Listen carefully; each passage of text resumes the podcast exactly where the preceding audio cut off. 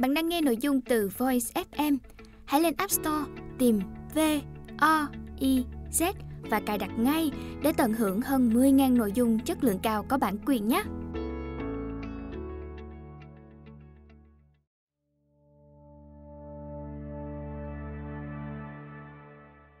Phần một. Từ bi, năng lượng và sự khao khát.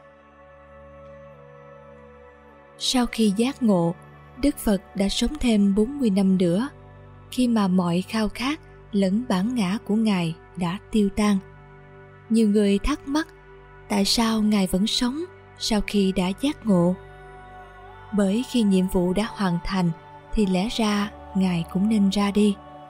Và quan trọng hơn là làm sao một con người lại có thể tồn tại khi không còn khát vọng hay ham muốn gì nữa. Ở đây có một điều sâu sắc mà chúng ta cần hiểu. Khi khát vọng hay ham muốn mất đi, nguồn năng lượng đó vẫn còn tồn tại. Khát vọng của con người chỉ là một dạng năng lượng. Chính vì thế mà ta hoàn toàn có thể chuyển hóa khát vọng thành một điều khác. Cơn giận để biến thành sắc dục và ngược lại. Sắc dục có thể chuyển thành sự tham lam. Chính vì thế mà một người quá tham lam sẽ trở nên kém gợi tình. Nếu cực kỳ tham lam, anh ta sẽ không hề có chút đam mê sắc dục, và do đó sẽ sống một cuộc đời tịnh dục, vì mọi nguồn năng lượng sống mà anh ta có được đều đã dồn vào tính tham lam của mình. Ngược lại, một người cực kỳ đam mê sắc dục sẽ không có chỗ cho sự tham lam tồn tại, vì họ không còn năng lượng nào dành cho nó cả.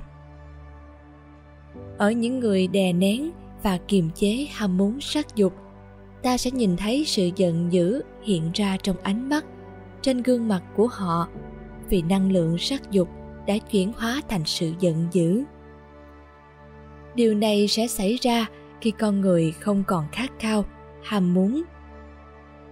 Nguồn năng lượng đó không hề biến mất, vì bản chất của năng lượng là vĩnh cửu và không gì có thể hủy diệt nó. Hãy thử hỏi một nhà vật lý học xem, và họ sẽ trả lời bạn rằng năng lượng không thể bị hủy diệt.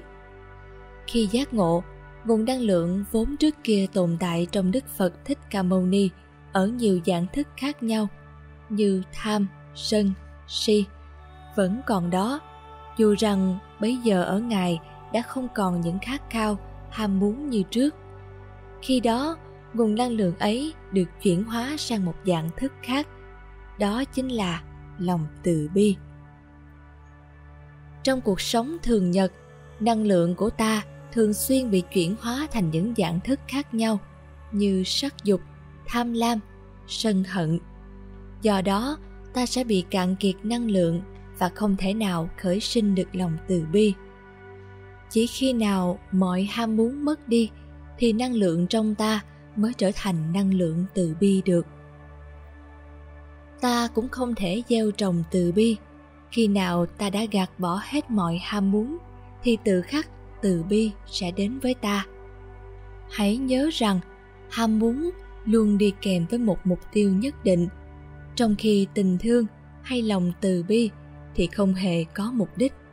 Đó chỉ đơn thuần là một nguồn năng lượng thăng hoa. Hết phần một. Từ bi, năng lượng và sự khao khát.